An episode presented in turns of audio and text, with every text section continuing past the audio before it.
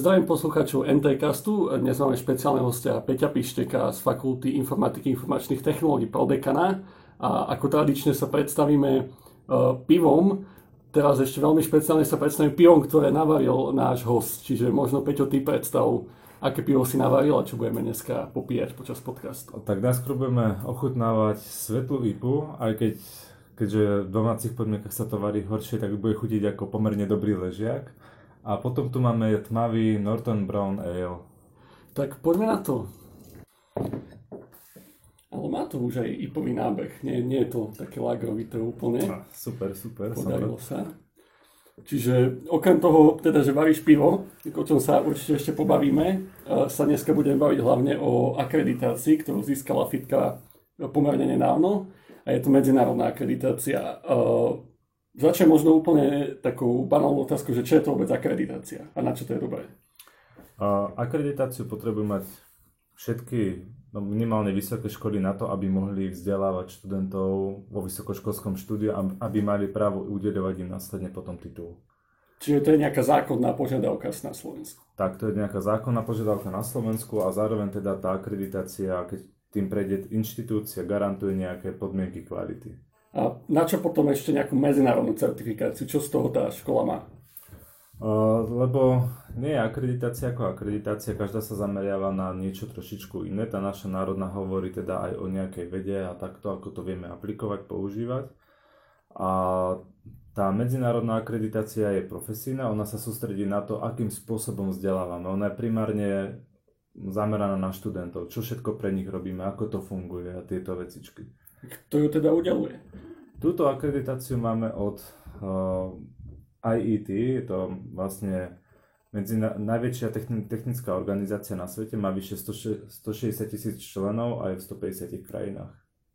O, ako vôbec prebieha nejaká akreditácia, ako si to mám predstaviť? Že je to nejaká papierovačka, alebo, alebo proste vyplním si dotazník, asi, asi to nie je jednoduché, čo si pod tým vôbec máme predstaviť? No, na začiatku je tam ten entuziasmus, že jasne ideme do toho a potom je tam slzy, pláč a náreky a proste utekanie k depresiám. Ale je to veľká papierovačka, obrovská byrokracia. Pri tej medzinárodnej akreditácii to je možno aj o niekoľko radov viacej dokumentov oproti slovenskej. Museli sme dodať skoro 3400 dokumentov a neboli to dvojriadkové dokumenty, niektoré mali viac, viac strán. Všetky vlastne naše predmety museli dodať všetku dokumentáciu skoro, čo sa týka študentov a potom okrem toho sme museli vyprodukovať 600 dokumentov ohľadne toho, že ako to je zastrešené na celej fakulte. Spomínal si, že je to teda zamerané hlavne na študentov. Ako, ako sa pozera tá akreditácia na študentov, alebo ako s nimi pracuje, keď to má byť na nich zamerané? No, ako jedno z tých hlavných je, že sa s nimi aj samostatne porozpráva lebo my môžeme povedať rôzne pekné veci, ale oni si to potom overujú. A teda mali takto 20 študentov, nás vyhodili, oni sa s nimi rozprávali. To bolo Tých teda študentov ten... ste vyberali vy alebo oni? A, tak oni ich nepoznajú, takže ako vyberali sme ich my. A, a ďalej kontrolujú teda, je to aj nejaká minimálna úroveň kvality, teda oni sa pozerali na tie študentské práce zo všetkých predmetov a pozerali sa na tie najhoršie zadania, ktoré sme ešte boli ochotní pustiť ďalej za normálnych okolností, keď si človek predstaví, čo najhoršie v živote odovzdal, tak proste to je hamba ako cit. Takže ako, a pozerali na toto, že OK, že tak toto ešte je stále ako ich minimálna látka kvality a splňa to naše teda požiadavky. Čiže vlastne je to aj nejaká garancia toho, že nepodliezate nejakú látku.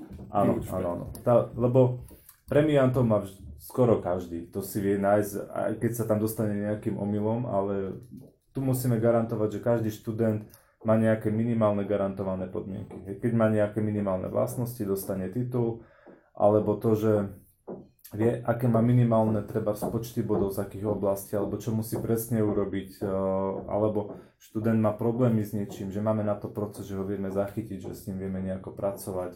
Študent je šikovný, mega nevie čo so sebou, aj takýchto vieme vyriešiť.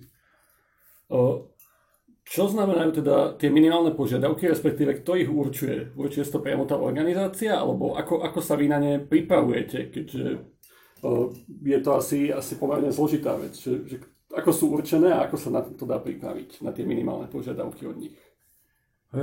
Je niekoľko desiatok až stovák strán príjemného britského manuálu, ktorý si človek môže pozrieť. Potom máme informačný systém, ktorý sa snaží poradiť, že čo tam človek má vlastne nahrať, aké typy dokumentov, čo majú obsahovať.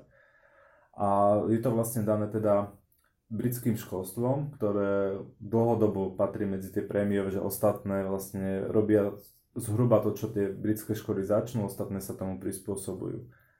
A Časť tých požiadaviek je daná aj vlastne diskusiou v rámci Británie ako takej, kde táto organizácia ona nie je len taká, že do počtu, ale vlastne ona radí vláde, parlamentu, že ako sa má uberať pri vzdelávaní v technických smeroch. Takže tam sú zadefinované jasné požiadavky.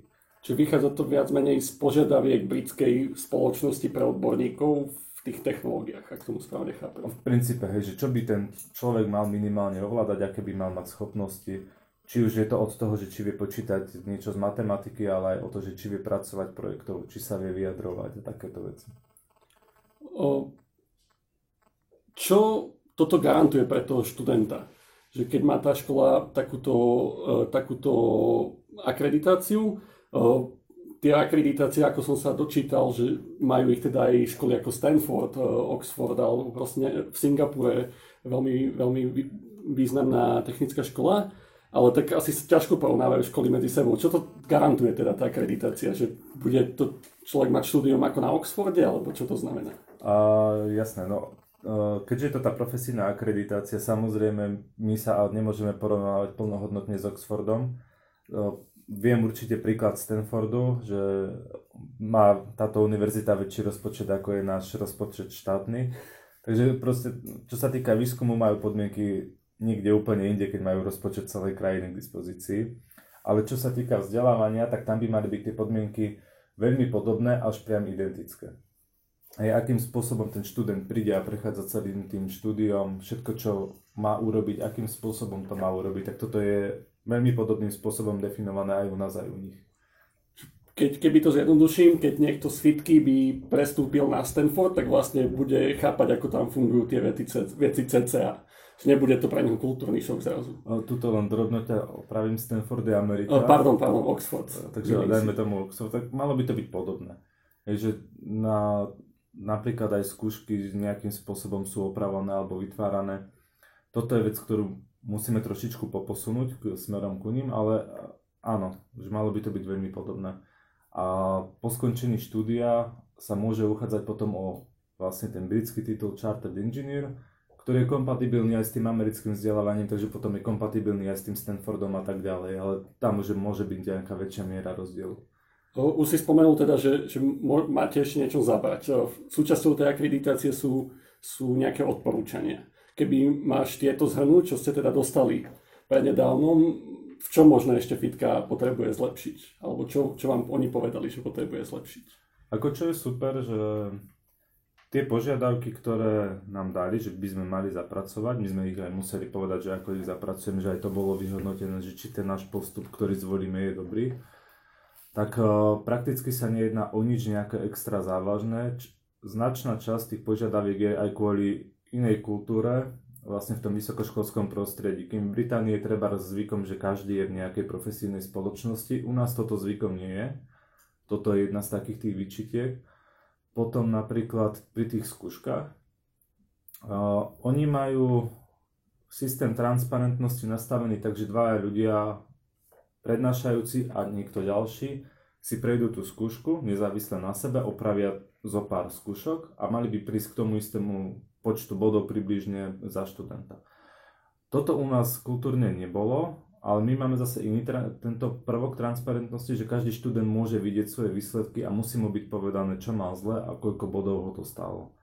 Že teda už nejaký prvok transparentnosti tam je, ale musíme sa približiť k tomu britskému spôsobu. A toto sú také tie najzásadnejšie. Sám teda viem, že Fitka má problém naplniť kapacitne e, pedagogické miesta, lebo proste v IT zaplatiť niekoho na škole je ťažké, čiže si viem aj ťažko predstaviť, že ako teraz budú traja ľudia opravovať jednu skúšku, keď je niekedy problém zohnať jedného, aby to opravoval, že, že toto je asi to závažný problém. A čiastočne ako hlavná myšlienka toho, čo hovoríš, je problém, ale nie je to problém, čo sa týka tohto opravovania, lebo to musia byť ľudia z externého prostredia. Aha. Aby to nebolo dané, že inštitúcia si vymýšľa, ale môže to byť niekto uh, z inej vzdelávacej inštitúcie, alebo to môže byť niekto z priemyslu, kto sa zaoberá danou oblasťou. Aby bolo vidieť, že je to skúšané korektne a pýta sa na tie veci, na ktoré má. Lebo aj každý predmet, respektíve celé štúdium musí garantovať, že je nejaký veľmi dlhý list schopnosti, ktoré sa má ten študent naučiť a každý predmet má nejakú podmnožinku a ten človek sa na to pozrie a bude vedieť povedať, že áno, tá podmnožina je tu preskúšaná. Čo teda ešte okrem týchto skúšok možno ťa zaujalo z tých poznámok k akreditácii? Ako myslíš tie, ktoré máme zlepšiť, hej? Áno. A toto je princípe všetko. Toto je princípe všetko, tak to je celkom dobré. A čo boli teda tie dobré veci, lebo tak tých je asi viacej, že za čo ste dostali pochvalu?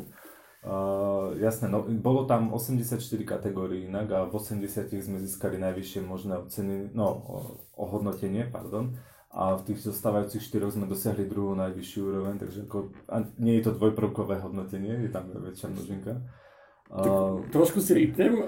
Ľudia na Slovensku častokrát majú pocit, že to školstvo je to akože otrasné a čas, vo veľa prípadoch to tak je, len potom má, je to tendencia generalizovať. Z tohto ale teda to vyzerá ako keby tá fitka je v podstate, že nemá nejaké seriózne problémy. Že je to tak, alebo proste určite, určite nejaké problémy sú. Čiže, čiže čo toto ano. znamená? Že, že v oblasti vzdelávania je to pohode, alebo čo to znamená? No, čo sa týchto, týchto problémov týka, tak samozrejme tie sú vždy, vyskytnú sa vždy, lebo je to o ľuďoch a vždy sa môže niečo stať, ale toto kontroloval tiež ten panel medzinárodný, že keď sa stane nejaký problém, akým spôsobom je zachytený, akým je vyriešený, že ako máme definované tieto procesy. Lebo nedá sa očakávať, že vždy pôjde všetko na 100%, už len malá hlúposť, že prednášajúci dochádza z mimo Bratislavy, stane sa nehoda na diálnici, čo s tým, hej. A to proste, už to není na 100%, ale teda treba to mať nejako podchytené. Jasne. Máte aj výstupy teda o tom, čo študenti fitky teda o vás povedali, ako v anonimnej podobe typujem, ale čo, čo samotní študenti povedali tej komisii? Uh, toto až tak ozaj príliš nevieme, lebo tam boli sami uzavretí, ale tak otázky boli typu, že čo sa im páči, nepáči, ako to boli tie záverečné. A potom tam boli už otázky ku konkrétnym veciam a tam sa vyjadrovali tak na striedačku, lebo napríklad proste nižšie ročníky nevedia, ako riešiť záverečnú prácu, čo to obnáša. A boli tam aj doktorandi, ktorí sa vedeli pozrieť teda až po uzavretie toho inžinierského štúdia.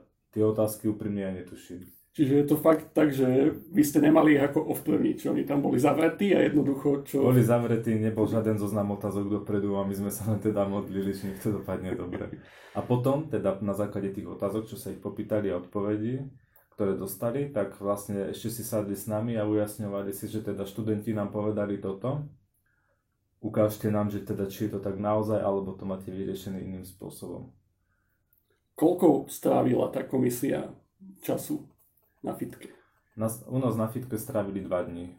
Ale dva mesiace predtým šrotili materiály a potom ešte nejaké dva týždne chystali záverečnú správu, všetky podklady, ktoré bolo treba urobiť a potom nás ešte kontrolovali ďalší týždeň, dva, keď sme im dodávali vlastne, že ako chceme odstrániť tie nedostatky. Čo ich zaujímalo okrem študentov teda na mieste? Že chceli aj vidieť výučbový proces, alebo výskum, alebo čo ich tu zaujímalo, keď to boli? Ako na samotnej výučbe ako také sa neboli pozrieť, tuším, lebo to by rušilo, ale boli pozrieť všetky priestory, vybraté labáky, proste popozerali, ako to tu vyzerá, ako to funguje, akým spôsobom obnovujeme techniku. A potom, čo si zmysleli, tak to sme im museli dodať veľmi zjednodušene povedané. Čiže keby ste si, dajme tomu, niečo chceli vymyslieť v tých podkladoch predošlých a aby sa na to spýtali, tak jednoducho mohlo sa stať kedykoľvek, čiže nemali, nemohli ste si vlastne vymýšľať. Tak, tak, lebo chceli napríklad vidieť, ako riešime nejaké veci, že či je to ozaj na webe, tak sme im to ukazovali. Keď to nebolo po anglicky, tak proste Chrome to treba automaticky preložil alebo nejaké takéto veci, že proste videli, že to existuje. Ja som si teda prečítal v médiách, kde sa už tiež o tomto rozprávalo, že, že pochválili spoluprácu s Praxou. A ja som odišiel už, ne, už to je nejaký ten rok z fitky a viem, že počas môjho štúdia to možno ešte také nebolo, ale teraz sedíme teda na fitke u teba v kancelárii a všimol som si, že už dole sú také tabuly, kde sú partnery školy a čo sú fakt, že veľké firmy e, z biznisu IT. Čiže očividne sa to nejako posunulo a aj tá komisia si to všimla. Ako teraz funguje spolupráca s Praxou na fitke a prečo to tá komisia možno tak ocenila?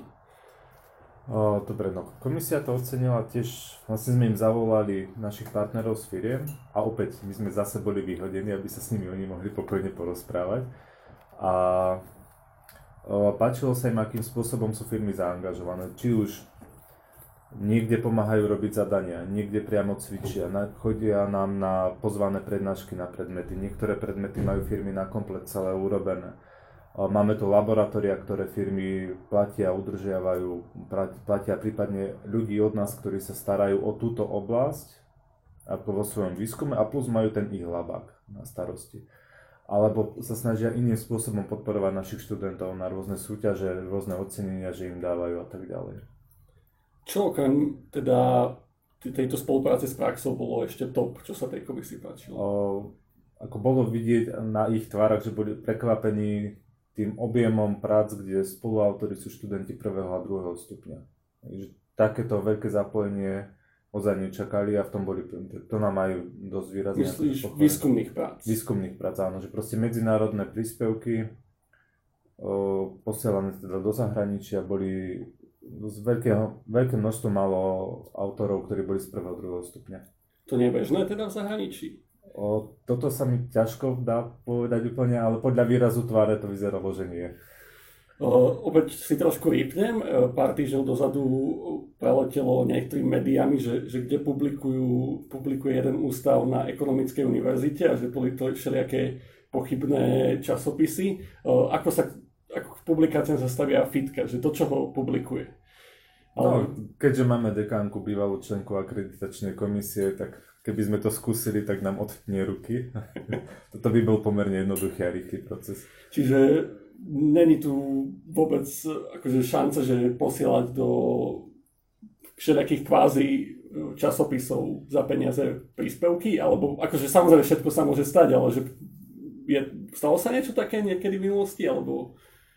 A úprimne, keďže to nie je moja oblasť, tak neviem s určitosťou, určitosťou odpovedať, ale určite sa stať niečo takéto môže, lebo veľa tých časopisov aj bolo v Scopuse, čo je teda databáza, ktorá je pre nás veľmi dôležitá a máme istú garanciu kvality, ale časopis niekto odkúpi, časopis niečo zmení a proste stane sa tým predátorským a potom ho Scopus vyradí. No keď ho Scopus vyradí, tak my už tam nepublikujeme, ale my tiež musíme vedieť od tú garanciu kvality a na to nám slúžia tieto zoznamy. Ale to je neustály boj proste na dvoch frontoch. Jasné.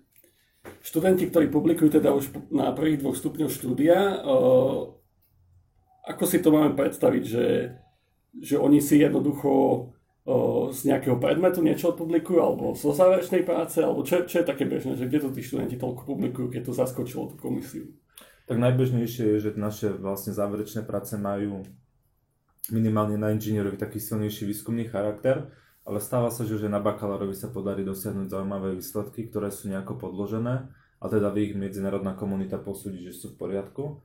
Toto je taký najbežnejší prístup, ale samozrejme dá sa občas, že je nejaké zadanie, najmä ak, je, ak si ho človek môže zostaviť sám, že ho tak zjednodušene povedané prepiskne a to pedagóg identifikuje, tak vie toho človeka rovno poslať, nech si to ide teda obhajiť aj niekde do zahraničia. Keby to teda zhrnieme, eh, ak teraz si človek, eh, nejaký študent vyberá školu, či už stredoškolák na bakalárske štúdium, ale niekto rozmýšľa, že zmení možno školu na inžiniera alebo na doktoranta. Čo je pre ňoho, ako by si zhrnul, že čo je pre ňoho táto akreditácia garanciou a aj mimo tej akreditácie, že čo mu FITka môže ponúknuť možno. No, čo sa týka tej akreditácie, tak taký akože side bonus je ten titul, ale najmä je to to, že vždy sa hovorí, že v, za, v zahraničí, respektíve za plotom je tráva zelenčia, tak tí ľudia už vedia, že keďže školstvo je generalizované, že na Slovensku sú aj vysokokvalitné fakulty. A teda tento, štýl, tento typ akreditácie v rámci celej vyšegrádskej štvorky uh, je akreditovaných 12 študijných programov a 10 je na FITke. A tie dva zostávajúce sú chemické inžinierstvo v Maďarsku. Takže čo sa týka IT, proste tie nároky na kvalitu inde by nemali byť vyššie. Nie je nám známe, že by niekto mal niečo aspoň obdobného charakteru. Takže má garantované to, že spôsob, ako, ako sa to učí, e, je aktuálny, musí sa neustále zlepšovať, že poznatky z priemyslu sa pretavujú do výučby, poznatky z výskumu sa pretavujú do výučby, že to nie je zaseknuté na nejakom jednom mieste. Toto je teda ten dôsledok tej akreditácie. A tým, že teda takýto prístup máme k tomu vzdelávaniu, tak sa nám podarilo dosiahnuť to, že absolventi majú ako, nepracujú len keď nechcú, je to až pomaly v tomto štádiu, že jeden človek z 300 ľudí tuším nepracuje a ten to musí byť že podľa mňa duševne uzrozumený s tým, že nechce pracovať. A takisto aj čo sa týka potom platov. Naši absolventi sa uplatňujú pomerne rýchlo, majú ten kariérny rast. Môžem potvrdiť. A k tejto akreditácii možno som sa zabudol na niečo spýtať, čo by si ešte rád ty spomenul, tak skúsme to možno uzavrieť, tak ak, ak ťa ešte niečo napadá, čo som sa nespýtal, tak kľudne ešte doplň. Dobre, akože čo tam je ešte také zaujímavé, že sa im strašne páčila aj na úroveň komunikácie so študentmi. My sme vlastne zaviedli systém Ascalot, kde študenti dávajú otázky a my priamo odpovedáme. A potom aj informácie na webe, Vice a tak ďalej. Čo sa týka toho Ascalotu, tak ten Eh, je na takej úrovni, že Harvard a MIT ho pre, prevzali do svojho vzdelávacieho portálu edX, takže vlastne náš systém je nasadený aj pre tieto univerzity. Teda nie je to len taký systémček. A to je také ešte určite plus, ktoré je hodné zreteľa. Keď si spomenul túto komunikáciu, ja si ešte pamätám, keď ten Ascal vznikal a teda študenti to začali používať, že, že fakt bola tá komunikácia otvorená niekedy až príliš. Uh, a, ako teda, keď už, keď už sme pri tom, sa toto vyvíja a prečo, prečo je to dôležité vôbec komunikovať so študentami a možno aj naučiť komunikovať správne, tým, že majú na to zrazu priestor. Tak máme tam možnosť pridávania príspevkov aj anonymne, čo je niekedy teda možno a brané aj za chybu, ale teda študent sa vie vyjadriť.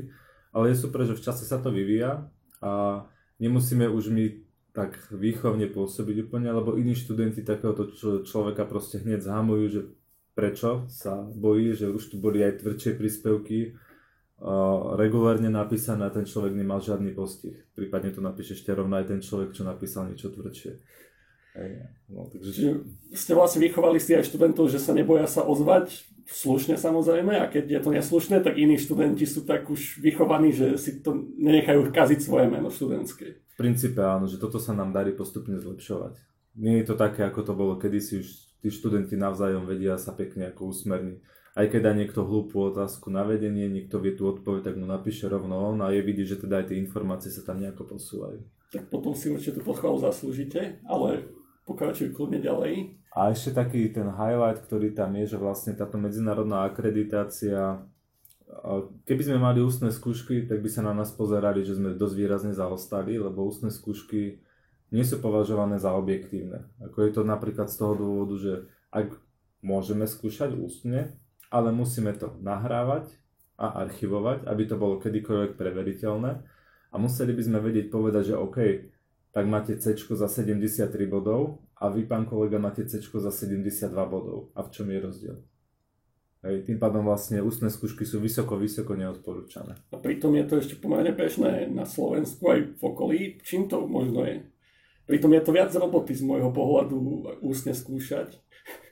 Ako, ak je to robené dobre, tak tie ústne skúšky môžu byť užitočné, lebo človek vie ro- rozumne preveriť znalosti toho uchádzača. Lenže tu treba mať podchytené tie procesy, že čo keď je to zle. Hej? A keď je to zle, tak sa to nedá nejako rozumne vyriešiť. Tým pádom ako rozšírené je to tu aj z nejakého historického hľadiska, že takto to proste kedysi fungovalo a to hovorí aj v tej Británii, že áno, aj u nás sa na začiatku 20. storočia skúšalo ústne.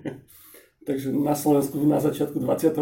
je to stále tak, čiže dobiehame postupne. Áno, áno. No, a my sme sa to rozhodli skipnúť teda rovno.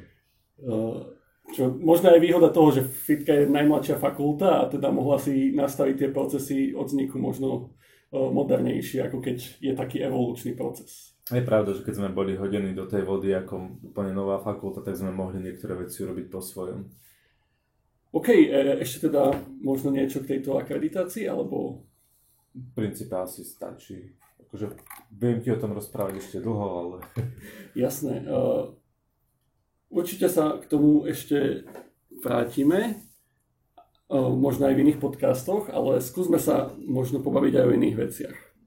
Ty si teda prodekan a na prodekan na pomerne malý človek, že mu, uh, počul som také storky, že ako študenti ťa už brali ako spolužiaka niekedy, keď ešte nevedeli, že si tu, že si tu prodekanom. Ako sa stane taký mladý človek prodekanom jednej z najlepších fakult na Slovensku? Um, pani dekanka mala znamenitý výber, znamenitý vkus, to tým by som chcel začať. A potom ja som mal skúsenosti zo študentských organizácií, kde som vlastne hajil študentov, aj tú legislatívu a takto som pripomienkoval, či už univerzitnú, alebo keď sa dalo, tak aj pri ministerstve. A teda som nadobudol tam nejaké skúsenosti, to je teda tá jedna vec. A druhá vec, akože určite by som to videl aj tak, že aj tie ľudské zdroje, že kto je vôbec nejaký e- eligible na to, aby sa stal prodekanom, že tam bude nejako to rozumne vyváhované, aby som nebol zase príliš veľký narcis. Jasne. Ty máš teda na starosti bakalárske štúdium, ak mám správne informácie. Čo to znamená? Čo, má, čo je tvoja práca ako prodekana? Každý rok mi patrí zhruba 900 duší.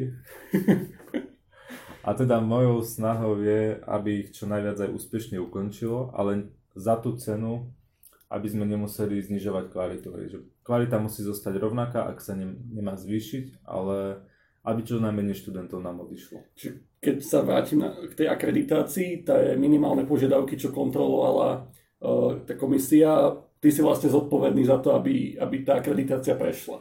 A keby neprešli sme to akreditáciu, je to tvoja chyba. A zjednodušene, bakalárske štúdium. Zjednodušene povedané, áno, ďakujem. Ale teda bolo to úspešné, čiže asi robíš uh, dobrú prácu. Uh, e, 900 duší, že to znie ako dosť veľká zodpovednosť. Uh, a hlavne to, ako si sám spomenul, že tým, že nejaká nastavená laťka veľa ľudí to asi ani nedá. Uh, Perieš to niekedy aj tak osobne, keď vidíš, že veľa ľudí nedalo nejaký predmet alebo dalo, alebo ako, ako k tomu pristupuješ? Dá sa to brať aj neosobne? Mm častočne sa to aj musí brať neosobne, lebo to by človek duševne neuniesol, ale veľa študentov, respektíve zjednodušene povedané, tú masu vieš vyriešiť jednoduchým spôsobom, či už ich zlepšenie, alebo potom už ukončenie štúdia. To, vie, to vieš vyriešiť pomerne rýchlo, jednoducho, ale najviac času zaberajú potom tie individuálne problémy. To, to je to, čo vravím, že musíme mať zachytené tie rôzne procesy. Študent proste spadne, musí ísť na operáciu, teraz čo s ním?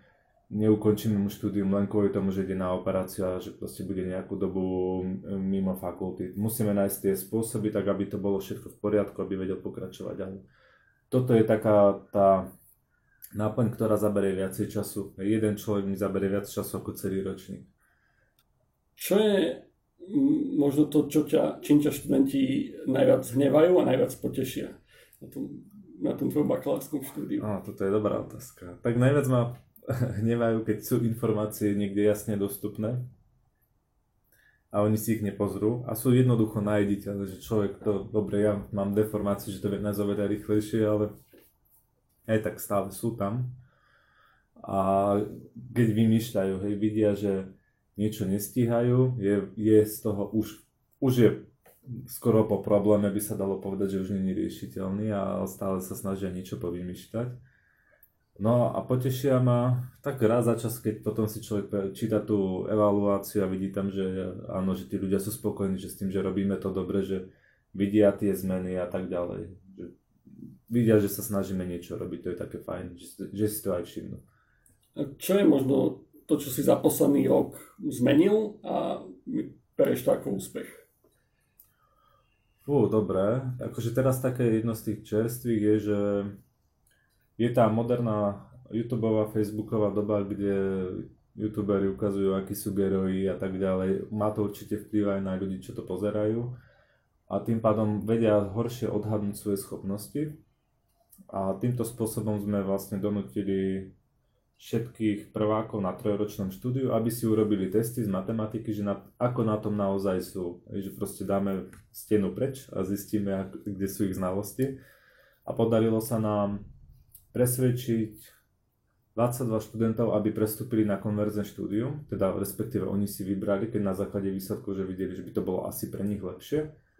A z nich 18 študentov úplne pohode prešlo a s tým, že značná časť z nich nad priemer oproti bežnej populácii patrí medzi tých šikovnejších, že majú veľmi dobré priemery.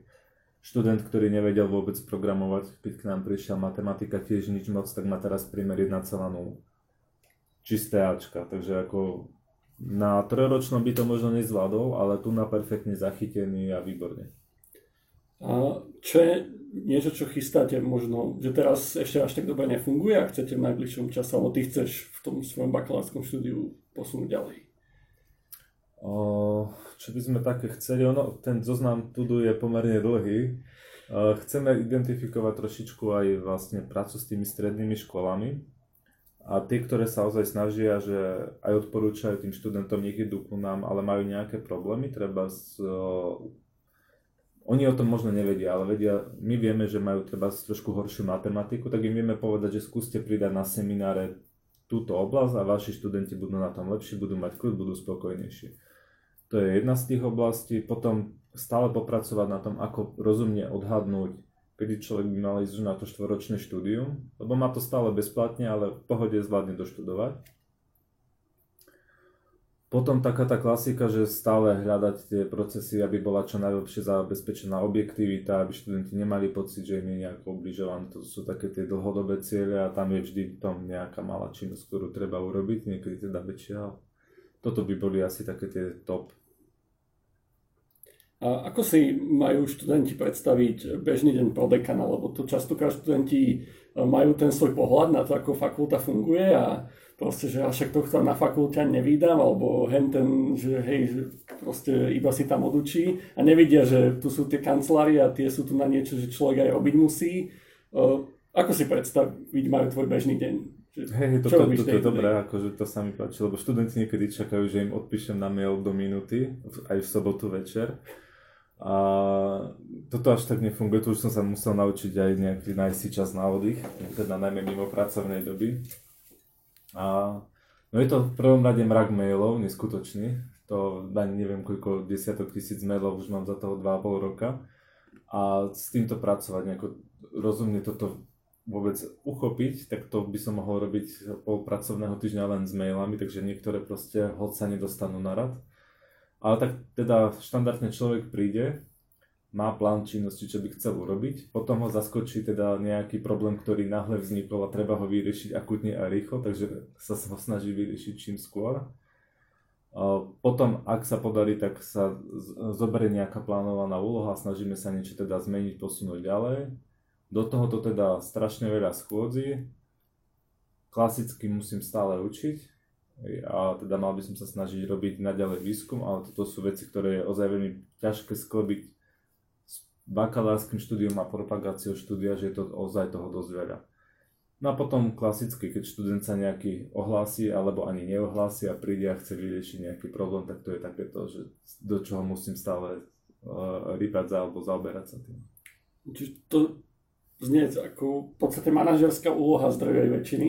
Máš ešte aj čas teda, ako si spomenul, na nejaký ten výskum alebo na niečo mimo toho manažovania? Že seriózne sa do niečoho vhlbiť? Je to o dosť horšie. Teším sa, budúci rok mám ešte začať prednášať nový predmet, takže to, teraz som mal toho málo, tak si ešte pridám. A výskum ja skôr sa teraz venujem takému aplikovanému, čo mám, čo mám na starosti laboratórium v spolupráci s jednou firmou a tam sa snažíme robiť nejaké projekty, ktoré sú aj zaujímavé pre prax a tak týmto spôsobom. Čo sa týka ten základný nejaký kórový teoretický výskum, tak na ten mám úprimne dosť málo času, až blízko teda je to, hraničí to k nule. Ale tak človek sa snaží. Jasné. Čo teda učíš, keď, keď máš na to tú chvíľku, alebo príde to? A je to ako kedy.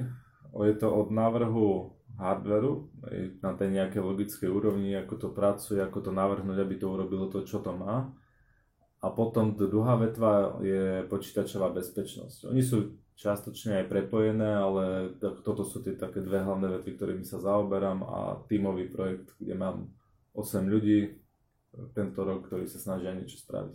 Mi to teda nedá návrhať veru počítačová bezpečnosť. Ľudia v IT, ale aj mimo IT to zachytili určite, že posledných mesiacoch taký strašný prúser s procesormi A to je teda aj hardware, aj bezpečnosť. A to bol taký veľký prúser, že to ľudia zachytili podľa mňa aj na Markíze. Uh,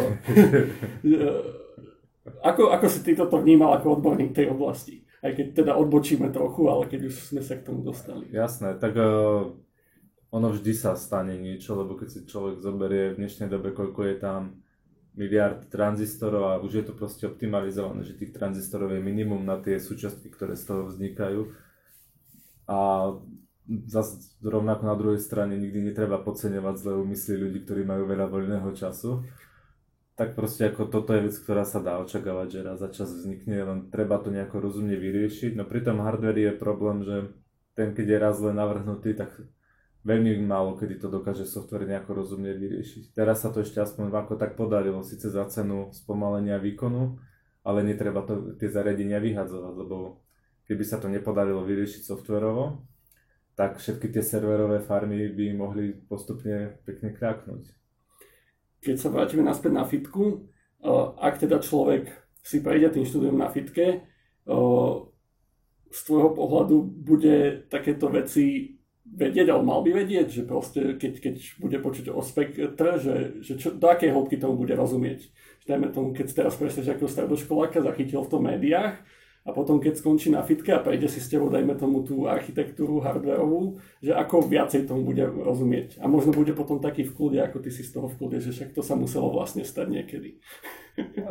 Čo s tým človek spraví, už môžeme len mavnúť rukou, alebo presedlať na konkurenčné procesory a počkať, kedy sa im stane problém. Uh, ako mali by vedieť trošičku viacej o tom, samozrejme tie dnešné procesory, x jadie, x vlákie na tak, tieto všetky veci, to je neuveriteľne komplikované, že do detailu to asi nebude rozumieť, ale mal by vedieť nejaký proste taký lepší základ k tomu. A samozrejme, ak na tom predmete dáva pozor a neprejde ho len tak tak, tak čím lepšie ho prejde, tým by mal mať lepšie znalosti o tom, že čo sa tam vlastne deje. Ak to nie je v skupine nejakých povinne voliteľných predmetov a ten človek sa nešpecializuje na niečo úplne iné. Či dá sa na takéto niečo aj špecializovať na fitke? Máme teraz informačnú bezpečnosť, aj keď ona je nie je na to úplne hardwareovú úroveň, ale riešime tam rôzne veci. Vlastne aj ten nový predmet, čo budem otvárať, tak bude forenzná analýza. Takže by sa malo viacej zameriavať aj na tú bezpečnosť.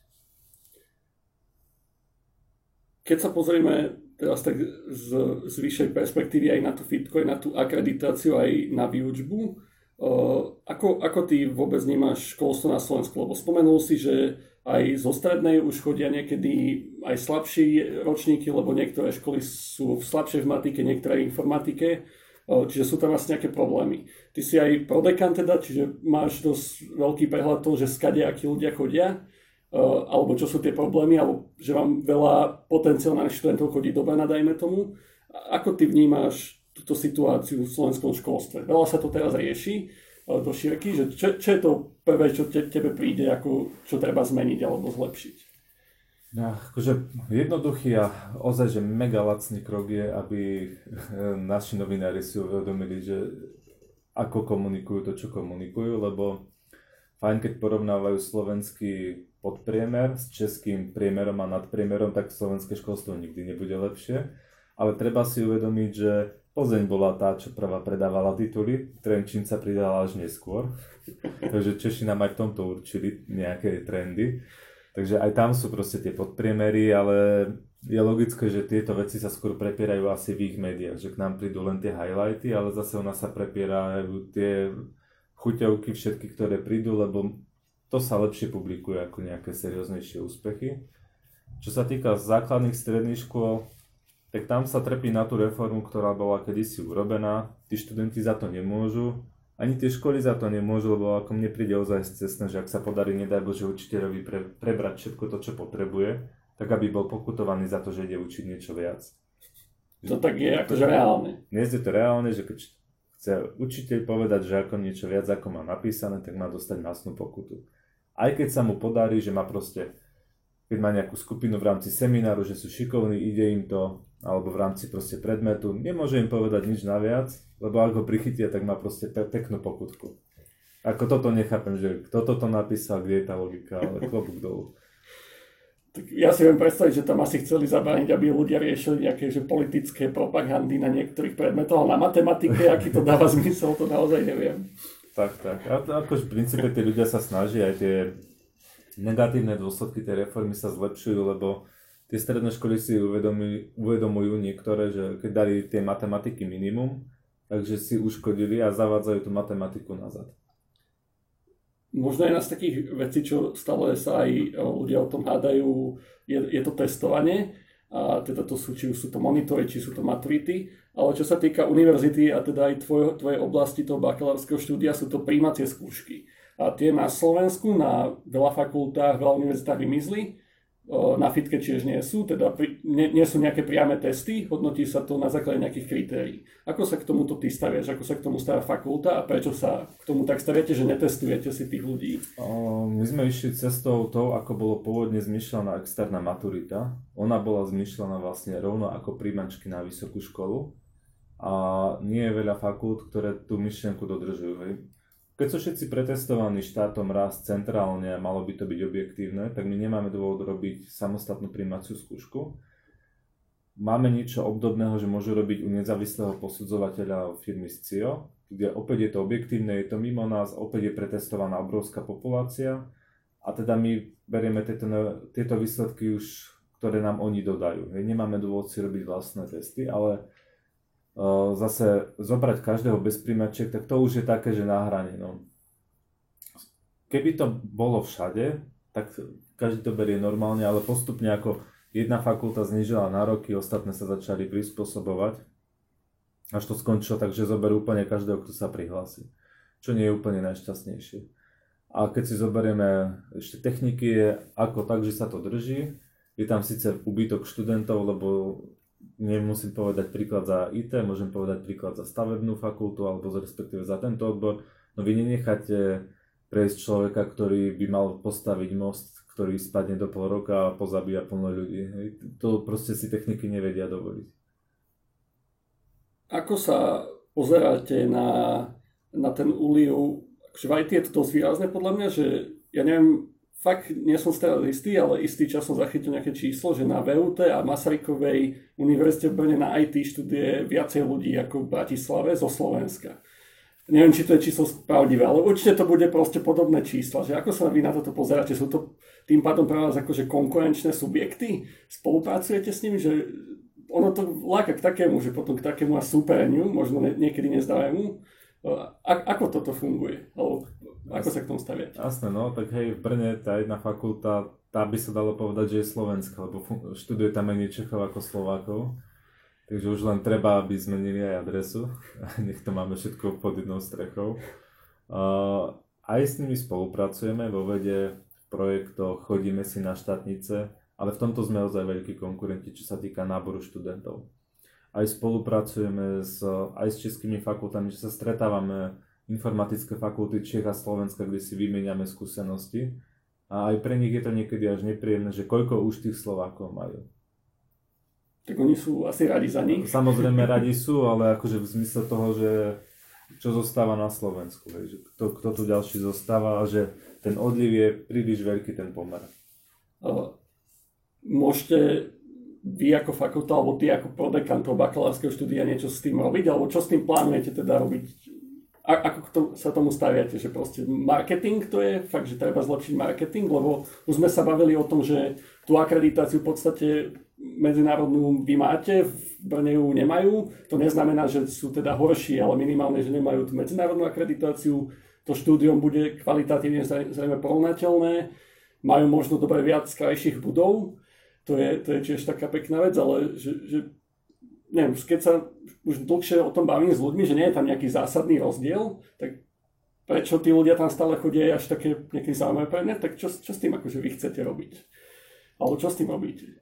Uh, tak my dúfame a veľa komunikujeme, lebo toto je čisto marketingu. Keby to vyberali si ľudia na základe nejakých nestranných rozhodnutí, tak ten odliv tam nie je taký. Kedy si to bolo hovorené, že najlepší proste sa dostanú tam na tie fakulty a tak ďalej ale teraz tam ide ako kvantum ľudí a proste už aj, už aj do tých Čiech nejdu tí najlepší, že to spomenuli párkrát. No a my ako, je to najmä o tom marketingu, že proste my musíme povedať, že v čom sme iní, čo robíme, ako robíme. Tá medzinárodná akreditácia je proste pre nás super, lebo vieme povedať, že to funguje nejakým spôsobom. My Slováci vieme byť niekedy taký super národ, že moja modrá kocka je príliš modrá, tak sa mi nepáči, ale kolega má zelený štvorec a to je už dobrá modrá kocka, ten je lepší. Je, že proste tomto, a na Slovensku, aj keď si zoberete tie politické kauzy a všetky tieto veci, čo tu je, tak proste uh, niektorí ľudia aj preto to odchádzajú, že nemajú chuť tu zostať. Ako v tomto sa im až tak príliš nečudujem, ale zase inak tú zmenu neurobíme, ako keď tu neostaneme a neskúsime to. No, moja asi posledná otázka k tomuto prodekánstvu a školstvu na teba je, že že keby teda opäť máš povedať či už rodičom stredoškolákov alebo stredoškolákov samotným, že prečo teda neísť uh, niekam do Brna alebo možno inde do zahraničia, prečo ísť na tú fitku. Že, že z pohľadu toho, toho, o čom sme sa teraz bavili, že, že čo je podľa teba to hlavné, na čím by sa mali zamýšľať. Nie ani to, že chodte na fitku, ale že na čo by sa vôbec mali pozerať. Uh, áno, ako nemusí to byť vôbec ani nehovorím o informatike, tak aj ministerstvo má jednu stránku, lepšie školy SK, a keby ju aj chcelo aktualizovať po dlhšej dobe, by to bolo fajn. Ale tam si človek vie porovnať, že OK, chcem študovať tento smer a vidím, že sa učí tu na týchto fakultách a vidím teraz, že keď chcem študovať právo do Banskej Bystrice, z, tisíc, z 2000 zhruba, myslím, že okolo 2000 absolventov sa vyjadrili dve tretiny, že znovu by tam nešli študovať. Tak viem, že túto školu si vyškrtnem. A teraz vidím, že OK, tuto by sa vrátilo najviac ľudí, vidím, aké majú platy tí absolventi, vidím, že OK, tá škola patrí medzi ťažšie, ale tak radšej budem mať 5 rokov ťažšieho života a potom budem si lietať kade tade po svete, budem spokojný, budem mať home office, viem, že proste keďže dôchodkový vek je taký, že my sa možno ani nedožijeme, tak proste mať ten pracovný život nastavený, takže z tej fakulty mám možnosť byť čo najlepší. A teda to je takéto gro a treba sa kriticky pozrieť na tie veci. Možno aj lajknúť Facebooky fakult, kde chcem ísť, aby som videl, čo robia. Hej. A nie len, že prídem niekde a ukážu mi, že áno, my sme robili na tomto projekte v zatvorke 10 rokov dozadu a ten človek tu už nepracuje. Hej. Takže treba tieto veci rozhodne zvážiť. No a, a áno, niečo je lepšie v Brne, niečo lepšie na Slovensku, ale to je o tom, o ľuďoch a o tom výskume. Proste ja keď sa zaoberám nejakou oblasťou a v Brne taký človek nie, tak je logické, že v tomto budeme kráľovať hej, na trhu. Môže byť niečo opačným spôsobom, že človek sa chce zaoberať niečím, ktoré na Slovensku vôbec nie je a je to tam. Ale ak si chce vyberať medzi tým, že nejakým tým základom spoločným, či Brno, či o, o, Slovensko, tak akože v tomto je to úplne jedno. Ako treba si to pozrieť bližšie konkrétnu fakultu. My vieme povedať, že naši proste absolventi chodia odtiaľto echt teoreticky pripravení. To vedia aj oni proste, že keď tu sú, tak to vnímajú ako také ľahšie gale ten semester, ale keď ho prežijú, tak sú spokojní, hej, že proste ide to ďalej a vedia, že majú cenu na trhu práce už aj keď uh, vyletia po niektorom ročníku. Bola taká kauza, že niektoré firmy si dávali, že, že z tejto univerzity nech nám neposielajú životopisy, ale možno už menej ľudí si všíma, že teraz veľa firiem dáva, že hľadáme ľudí hlavne akože z fitky a no je to tam akože uvádzajú, že fitfej, že, že čo, čo možno je tiež akože dobrá reklama, keď firmy si dopredu povedia, že keď ste z tejto fakulty, tak sa nám určite ozvite. A to není taká kauza, lebo opäť pozitívne veci ano, nelakajú tak ako negatívne. Čiže a taká pikoška ešte možno pre ľudí, že v Bratislave sú v IT vyššie priemerné platy ako v Brne momentálne. Aj v Prahe. Že my má, hej, naši absolventi majú v súčasnosti najvyššie platy v rámci Československa. Čiže to, to len tak pomím. Hej, hej. Uh, dobre, uh, ako najlepšie, keď to tie firmy budú robiť. Keď povedia, že odtiaľ to nie, alebo že OK, odtiaľ to, ale musí mať už x rokov praxe v obore. A diverzifikovať to. A to pomôže tomu. Aj tie školy zle pozanikajú lebo nebudú mať študentov, nebudú mať financie. O, opäť ti dám priestor k téme výskumu a školstva všeobecne možno povedať záverečnú myšlienku, ak som sa niečo neopýtal. Dobre, no čo sa týka toho výskumu, tak tam ako my na, vo veľa veciach čakáme na štát. Že proste my, si nepo, my sa nepohneme ďalej, lebo robíme čo sa dá. O, vďaka tomu, ako sa teda štát stavia k vysokoškolskému vzdelávaniu, kedy jeden minister povedal, že bývali teda, že je lepšie, keď tí ľudia sú na vysokej škole, ako keby brali drogy pred panelákom. A mal na starosti školstvo, tak akože klobúk dole, keď toto je postoj štátu. Ale v rámci toho, čo nám štát dáva, tak my sme sa naučili do nejakej miery fungovať. Nie je to úplne dobré, ale snažíme sa.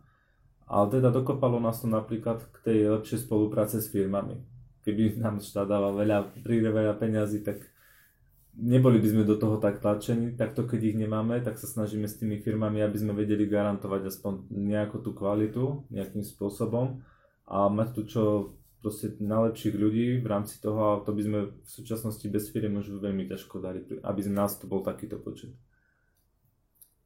No, Poďme možno k takej odľahčenejšej téme a ja ju začnem asi tým, že poďme ochutnať tvoje druhé pivko, že tú tmavú ipu. Tmavý ejlik.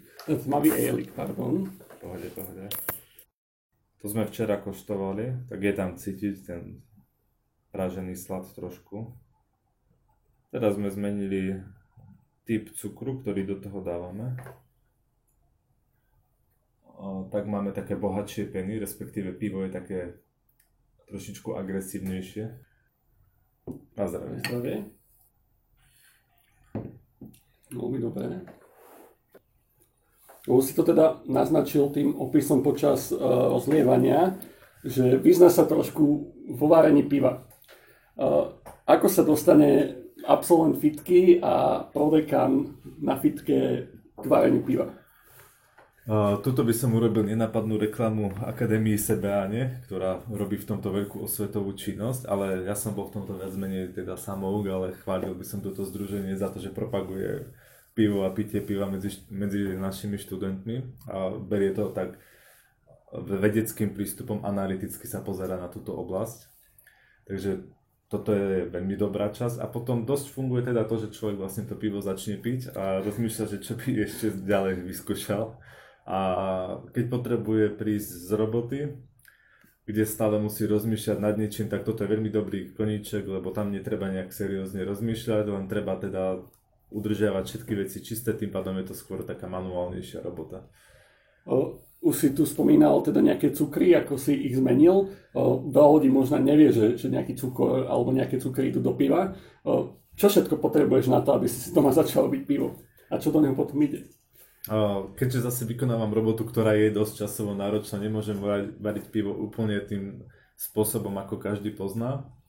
Ale existujú vlastne také koncentráty, do, ktorého, do ktorých keď sa pridá kvasný cukor, kvasinky, tak to pekne prekvasí na to pivo. Keď sa to fľaškuje, tak sa tam pridáva iný typ cukru, dextroza a tá vlastne spôsobuje, že vidíme teda tú peknú penu, cítime tie bublinky, lebo inak by to bolo teda také bez, bez tej výraznejšie chuti. Hej, no tie bublinky tam treba.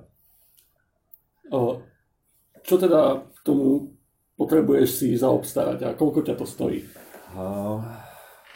Samozrejme teda ako vedec, výskumník a prodekán potrebujem analyticky vyhodnocovať tieto veci, takže vediem si poctivo Excel na túto tému.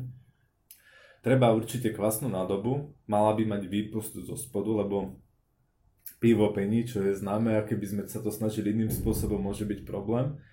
Veľmi dobrý je fľaškovač, lebo inak dá sa samozrejme kúpiť aj plastové litrové fľaše alebo niečo. Alebo veľmi rýchlo piť. Alebo rýchlo piť, len 2, 23 litrov, alebo tak toto už treba tak ako aj partiu. Sú na to tie pivné lieviky, dalo by sa. A sú takto kompletné sety, ktoré človek vie kúpiť, respektíve také polokompletné, ak už niečo má doma a vie s tým začať, je to pomerne rýchlo. O, nehnevá sa tvoja partnerka, že si doma takto robíš pivo? Uh, pijeme to pivo spolu, takže toto mám našťastie teda veľmi dobrú partnerku, ktorá toto vie vnímať a je v tomto ako ústretová. Uh, ale je to teda primárne, že keď treba okolo toho robiť, tak to je môj problém. Pomôže mi, keď treba, ale zase odtiaľ potiaľ, že netreba, netreba zabrať polovicu bytu uh, prípravou piva. No. Už sme sa bavili predtým, než sme začali natáčanie, že koľko to cca trvá. Ja keď som si to takhle spočítal, tak tá prvotná príprava je nejaká hodinka, dve, ale potom počas mesiaca tomu ešte venuješ nejaký čas. potom nejaké investície a ukazoval si mi teda aj tie tvoje prepočty a vychádza ťa to teda uh, lacnejšie na flašku. Ako, ako zarátávaš svoj čas do tej ceny?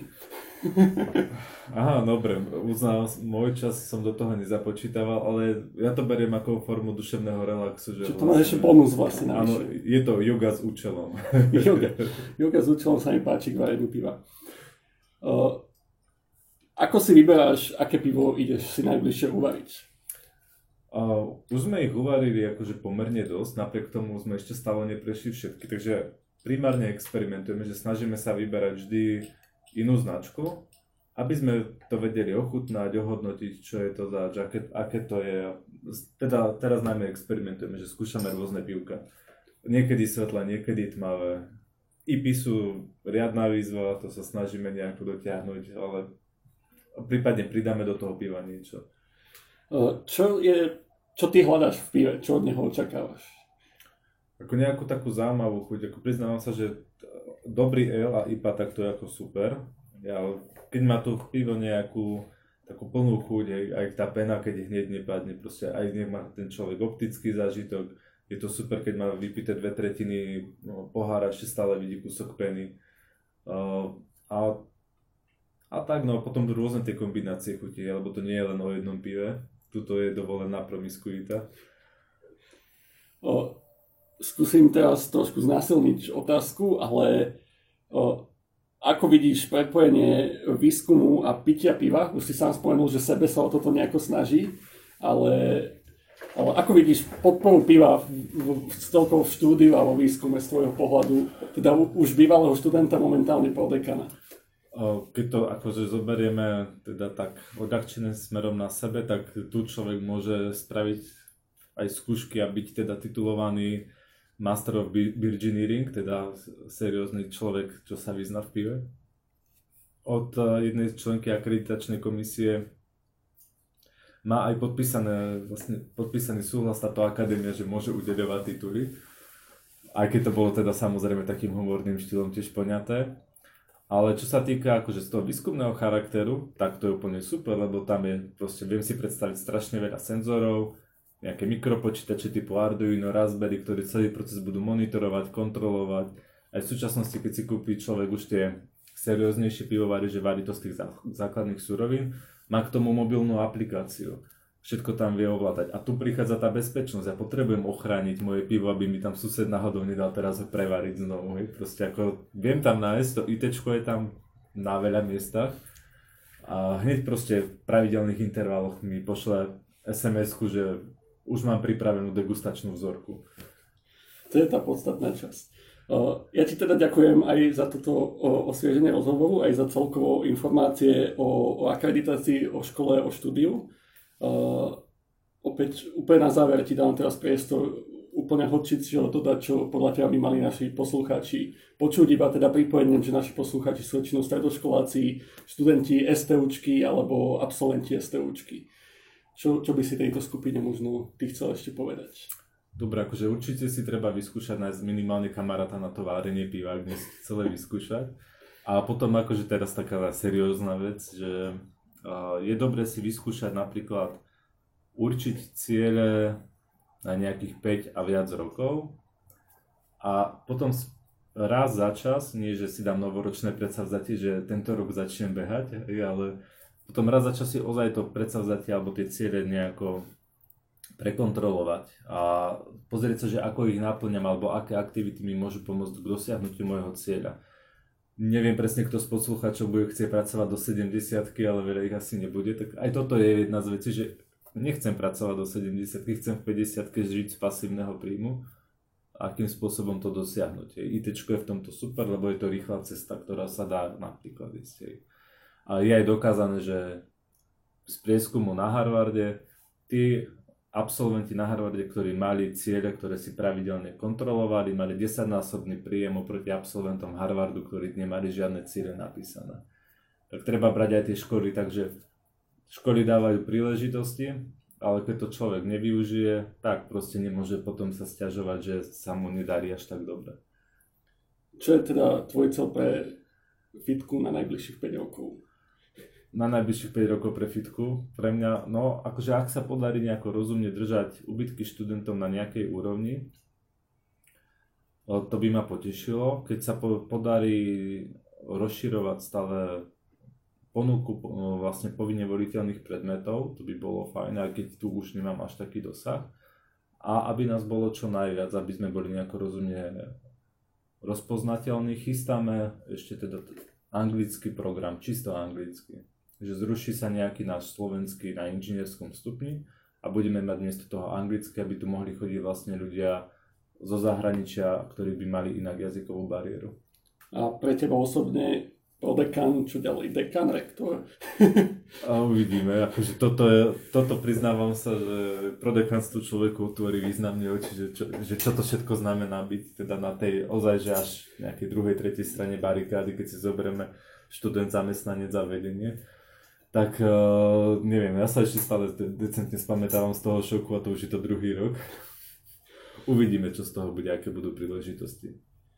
Ale cieľa teda máš, len ešte, ešte nie, nie si pripravený zverejniť možno. Áno, áno, áno, hej, nie, niečo takého. Lebo však v dnešnej dobe to neznamená, že človek má byť stále na jednej pozícii, že nemá Jasne. nič iného robiť, takže toto uvidíme. Jasne. Tak ďakujem veľmi pekne aj za pivku, aj za rozhovor a za, hlavne za zaujímavé informácie. Maličku, aj na budúce. NTK môžete počúvať na iTunes, na Stitchery, na Mixcloude, na YouTube po novom, čo sme pridali prednedávnom na hociakom podcastom pod, uh, agregáte na mobile a tešíme sa na hociaké pripomienky, na tipy na hostí a do počutia.